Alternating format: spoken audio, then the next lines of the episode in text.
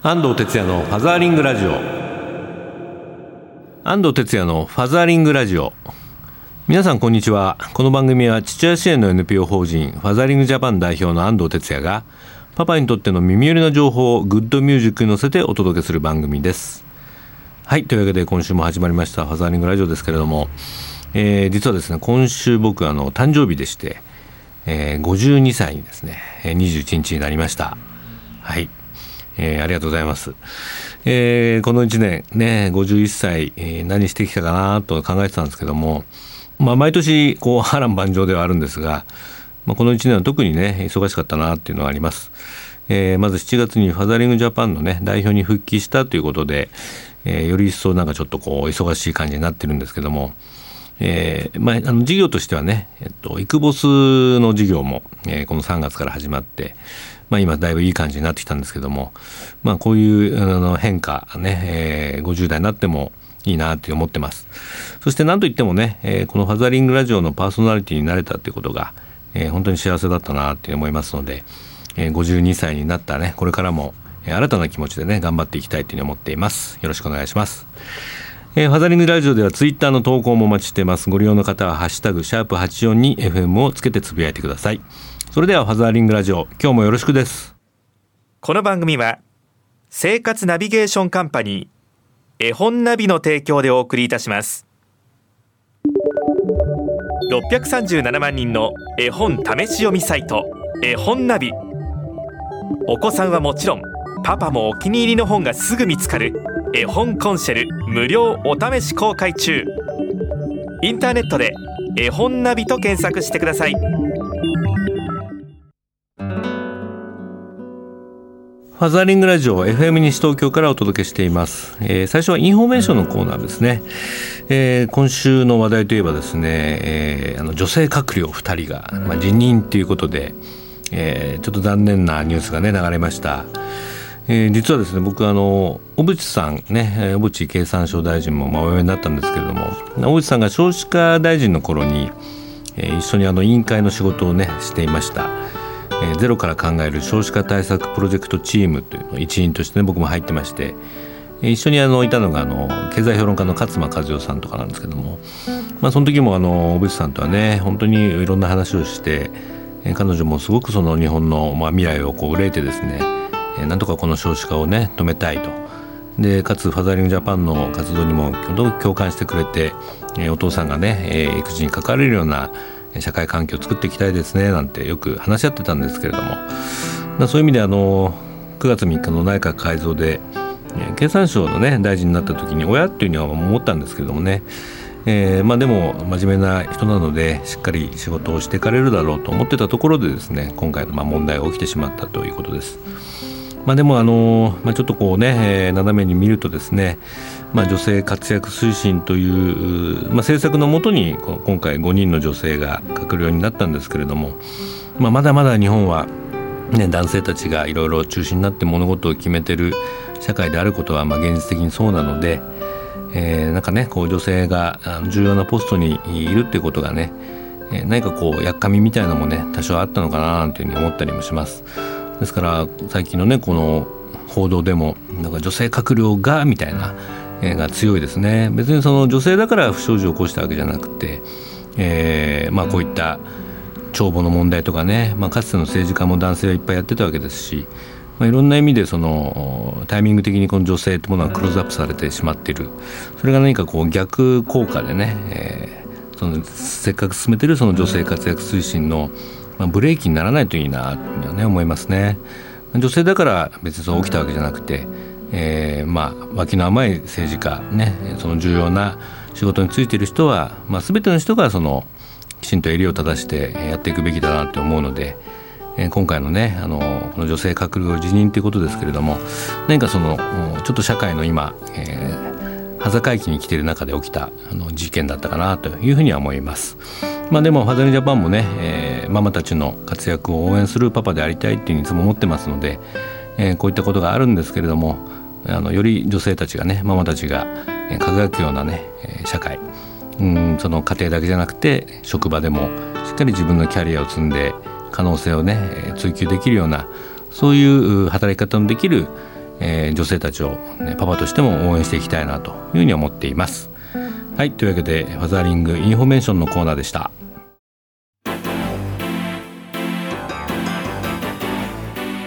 ファザーリングラジオ FM 西東京からお届けしています。ここからはソーシャルカフェのコーナー日本には社会的な課題がいろいろありますがそれを何とかしたい社会を変えたいという思いを持ってソーシャルな活動を実践している方をゲストにお呼びするコーナーです。はい、えー、今日のゲストは、医療の授業という活動の代表藤原健二さん34歳です。藤原さんこんにちは。こんにちは。はい。ちょっと緊張してます？はい。すごいしてます、えー、ラジオ初登場ということですけれども、はい、はい。藤原さんはあの34歳って1980年生まれで今、えー、2人のお子さんのお父さん。はい、ね、今何歳ですか？お子さんは。今上の子が6歳で下の子が3歳です、うん、男の子と女の子ってことですね、はい、今千葉県の流山市に住んでます。ねあ流山って今ね子育て支援で有名ですよね。はいそうです、はい、母になるなら流山っていうね、はい、えー、市長が言ってますけれども、はい、まあ、TX ができてからだいぶねそうですね。ねよくなってますね、で今お仕事はえー、この活動中心ということなので、まあ、い。わゆる主婦ですね、まあ、兼業主婦かな。兼業そうですね。ね、はい、やってらっしゃるということで。もともとは、えー、お勤めだったんですよね、そうですね。会社に、はい、会社に勤めてました、10年間 IT 10年間、はい、IT 系の。関係に、はい、そうですか、それで辞めたのが去年ということですけれども、はい、これなんで辞めちゃったんですか？そうですね。あの娘が生まれた時にですね、うん、あの未熟児だったんですけどもあ下の子のお子さんで、はい、その時40日ほど入院しまして、うん、えー、最後に退院する前にやっと退院できると思った時にですね、うん、あの代謝の検査ですね。全ての赤ちゃんが受けている、はい、はい、ありましてそれに、あの引っかかってしまい、ちょっと検査したら。検査したらはい。もう翌日には他の病院に紹介されてでどうも病気があるということが分かって、そこから病気が分かるまで8か月かかったんですけども、いろんな検査をしていくうちに病気が分かり、ちょっとあの、はい、珍しいというか難病なんですね。そうですね。非常に珍しい病気でもう何十万人に1人という病気です、そうですか。それが3年前の出来事で。はい、はい、でその時にそのもう少し小児医療とかそうですね。その時に、はい、初めてはい。調べたりとかはい。調べました。はいちょっと日本の医療どうなのと、うん、そう疑問が芽生えて、はい、この活動を始めてみようと。はいそうです。で会社辞めちゃったと。そうですね。はい。さすがファザリンジャパンの会員ですね。そうですよ。ねはい。まあ、FJ にはね去年今年かな？入ってくれたの？去年あ去年,、はい、去年ね入ってくれて、はい、今メインマンとかでもいろいろやってもらってるんですけども、はいえーと、この小児医療の、ね、活動って、はい、まあ、というか今日本はどんな状況なんですか？ざっくり言うと。そうですねざっくり。もうお医者さん自体が日本っていうのは世界と比べると少ないんですよ、うん、あの3人のところ、まあ、2人みたいな感じですね、先進国で見ると。でその中でも特に小児っていうのはさらに少なくてですね、はい。普通の先進国と比べると半分とかしかいなかったりさらにあの労働環境もものすごくいい状態になっていて少ないところに受診する人がさらに日本っていうのは普通の国より多いんですね。なるほど。はい僕も子供育ててね3人いますけども、はい、よくあの救急病棟に夜中行きましたけどね、はい、確かにちょっと先生たちやなんか疲れてるなっていう感じでね、ね、まあ、夜見たからなのかもしれないんだけども、はい、まあでもよくワークライフバランスでもねあの病院とかでテーマになると必ずその問題がね、出てくるし、まあ、なんか親としてはこうちょっと疲れてる先生で大丈夫かなみたいな感じもありますよね。特にこういう病気が重たかったりするとね、はい、うん、より良い環境で診察してもらいたいとは思いますよね。はい、具体的にこの医療の授業っていうのはどっか拠点があって活動してるんですか？今私が住んでいる流山から始めようと思っています。流山市のいろんな NPO さんとかと。そうですね、うん、あの他のお母さんを応援するような活動されている方とちょっと何人かお声がけしていただいて、一緒に私の方でもその活動の中で私の伝えたいことを伝えさせてもらえる機会をいただければということは、はい、なるほど。それはあの、まあ、ブログが書かれてますよね、はい、うん、そういうのを見てもらって。そうですね。それと、うん、あの流山市の大きな、うん、まあ、一つ救急の病院子どもの小児の救急の病院があるんですけど、うん、そこの講座だとかがある時に私もちょっと積極的に発信して今の流山の状況はこういう状況ですというのを伝えていった時にあの反応もらえるようになりました。でもまあ子供のね健康とか病気のことお母さんはかなり気にしますけども、はい。お父さんはどうですか？流山のお父さん。お父さんそうですね。流山だとまだ私活動始めたばっかりなんですけども、うん。あのちょっと他の団体でうん。参加しているあの指導小児医療を守る子どもたちの会というのはいはい。が杉並にありまして、うん。そこに私入った時はうん本当に男の人がいなくて、うん。まあ、今100何人いて男の会員さんお父さんの会員1人って言われましたね、一人、はい。これずいぶん前からある、はい。これあれなんでしょ？活動そうですね。もう7年ぐらい経って。ああるんだけど、この白小児医療を守はい。る子どもたちの会にはお父さんがもう一人しかいない、そうですね。なるほどね。いろんなところ他のやっぱ医療関係のイベントとかも行くんですけど、やっぱお父さんが行くとうん。ものすごく珍しがられます、ああかつてのねあの保育園のお迎えにお父さんが珍しがられたと同じような状況になってますけれども、はい。まあ、そういう中で藤原さんがね、あのパイオニアとなって、あのやっていきたいとやっていきたいということではじ、始まってるんですけども。実際手応えみたいなものはどうです？そうですね、うんってことでまだこれから自分でどちらかというとやりたいことがいっぱいあってこれからやっていこうという形なんですけども、うん。やっぱり皆さんこうやっぱりその立場にならないと、うん。うん病気に子供は病気だと。か、はいはい。もっと深刻な状態にならないとあんまり医療のことっていうのはやっぱり普段は興味がないのかなっていうのは感じますね。そうだね。ただそこでうまくやっぱりそうなってからではなくて、うその前にやっぱり知って行動に移したいとか、はい。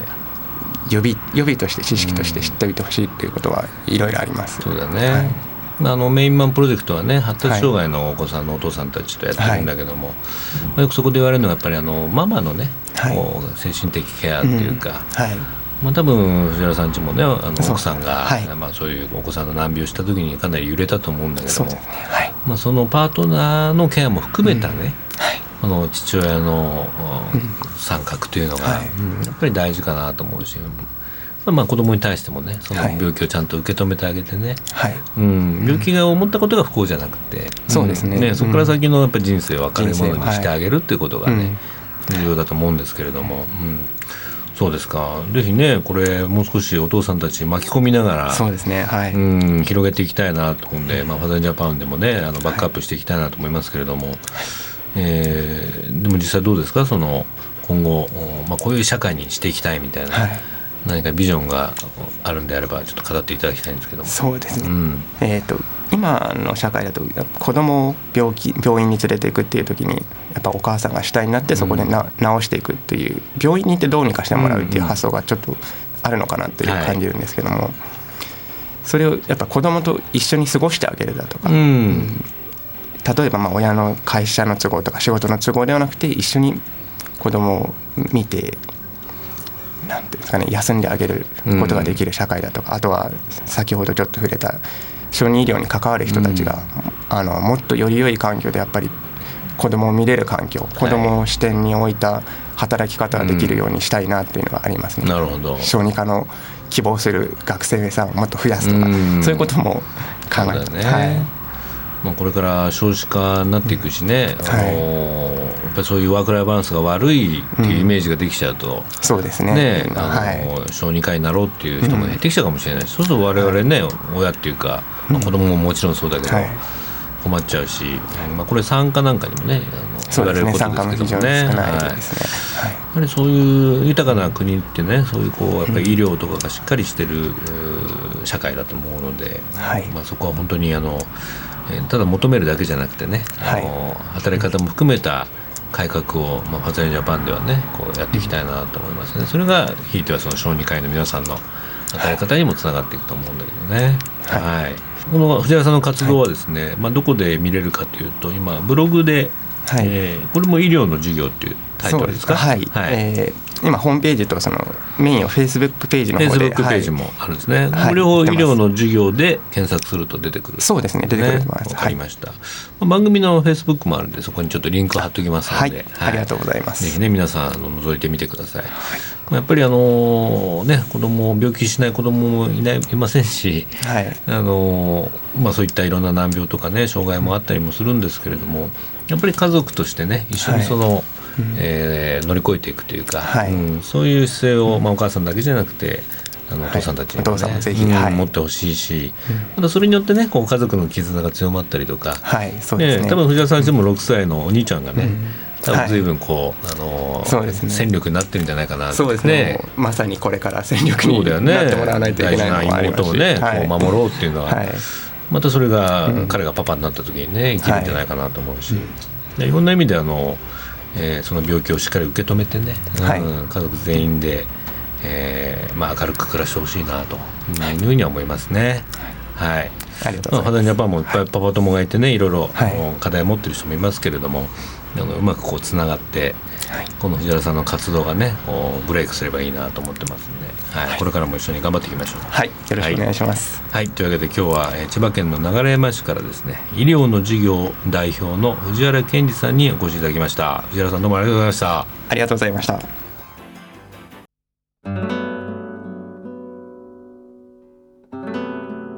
絵本コーナーパパ読んでです。このコーナーで週末にパパが読む絵本を一冊紹介しています。今週はこの一冊おっと危ないという絵本ですね。ちょっと読んでみましょうか危ないことをしないのは育児なしだと思っている子は何も知らない子頭や首や手やお腹や足を大事にしない子は病院に長い長い間入れられていつの間にやらおじいさんおばあさんそれからでは遊べませんいつも怪我ばかりしている子ああして怪我したりこうして怪我したり仕方のない時もあるけれど大抵自分が悪いからバカなことをして怪我した子。それが間抜け。この本は間抜けだらけ。という感じであの進んでいくんですが、まあ、内容的にはですねその危険なことしてはいけないことをいくつか紹介してですねそれを火遊び間抜けとかですね、まあ、これやけどをしないようにとかねあと飛び出し間抜け。ねこうすぐ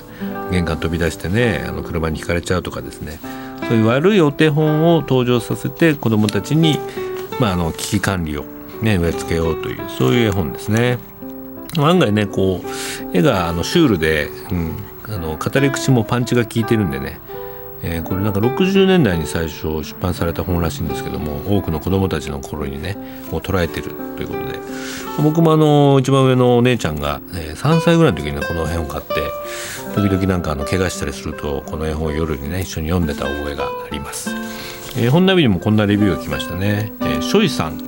20代の、え、男の子4歳の、え、ママですね。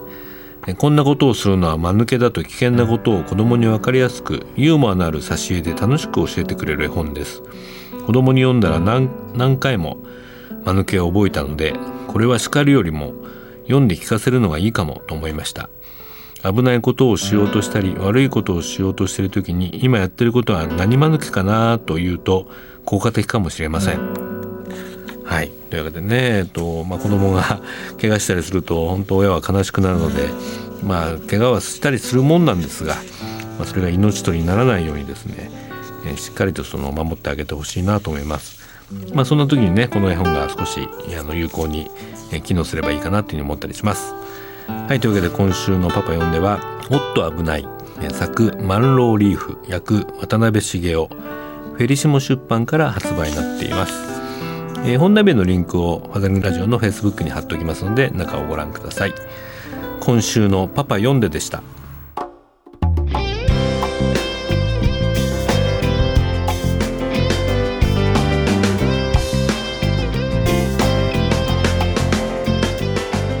ファザーリングラジオそろそろお別れの時間になりました。イベント情報です。11月1日僕が代表をもう一つ務める NPO タイガーマスキンのシンポジウム第2回目が行われます。タイトルが児童養護施設の子どもたちに進学の道をということでタイガーマスキンがやってるねあの大学の進学サポートのテーマに今回やりたいと思います。11月1日の土曜日13時半から16時。文京区のね文京シビックセンター26階スカイホールで定員90名で行います。参加費は1000円。学生の方は500円になっています。一部ではタガマスキーの顧問の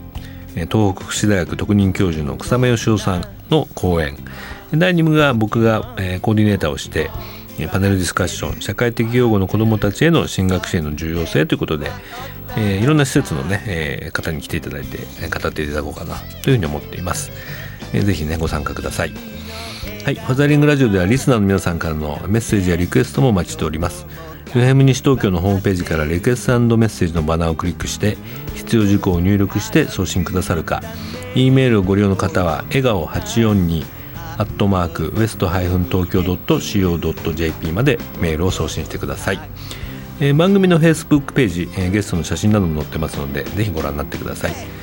えー、それではファザーリングラジオ以上です。お相手は安藤哲也でした。また来週 Keep on fathering。この番組は生活ナビゲーションカンパニー絵本ナビの提供でお送りいたしました。地球で一番。一番素敵な。素敵な仕事お父さん。僕も。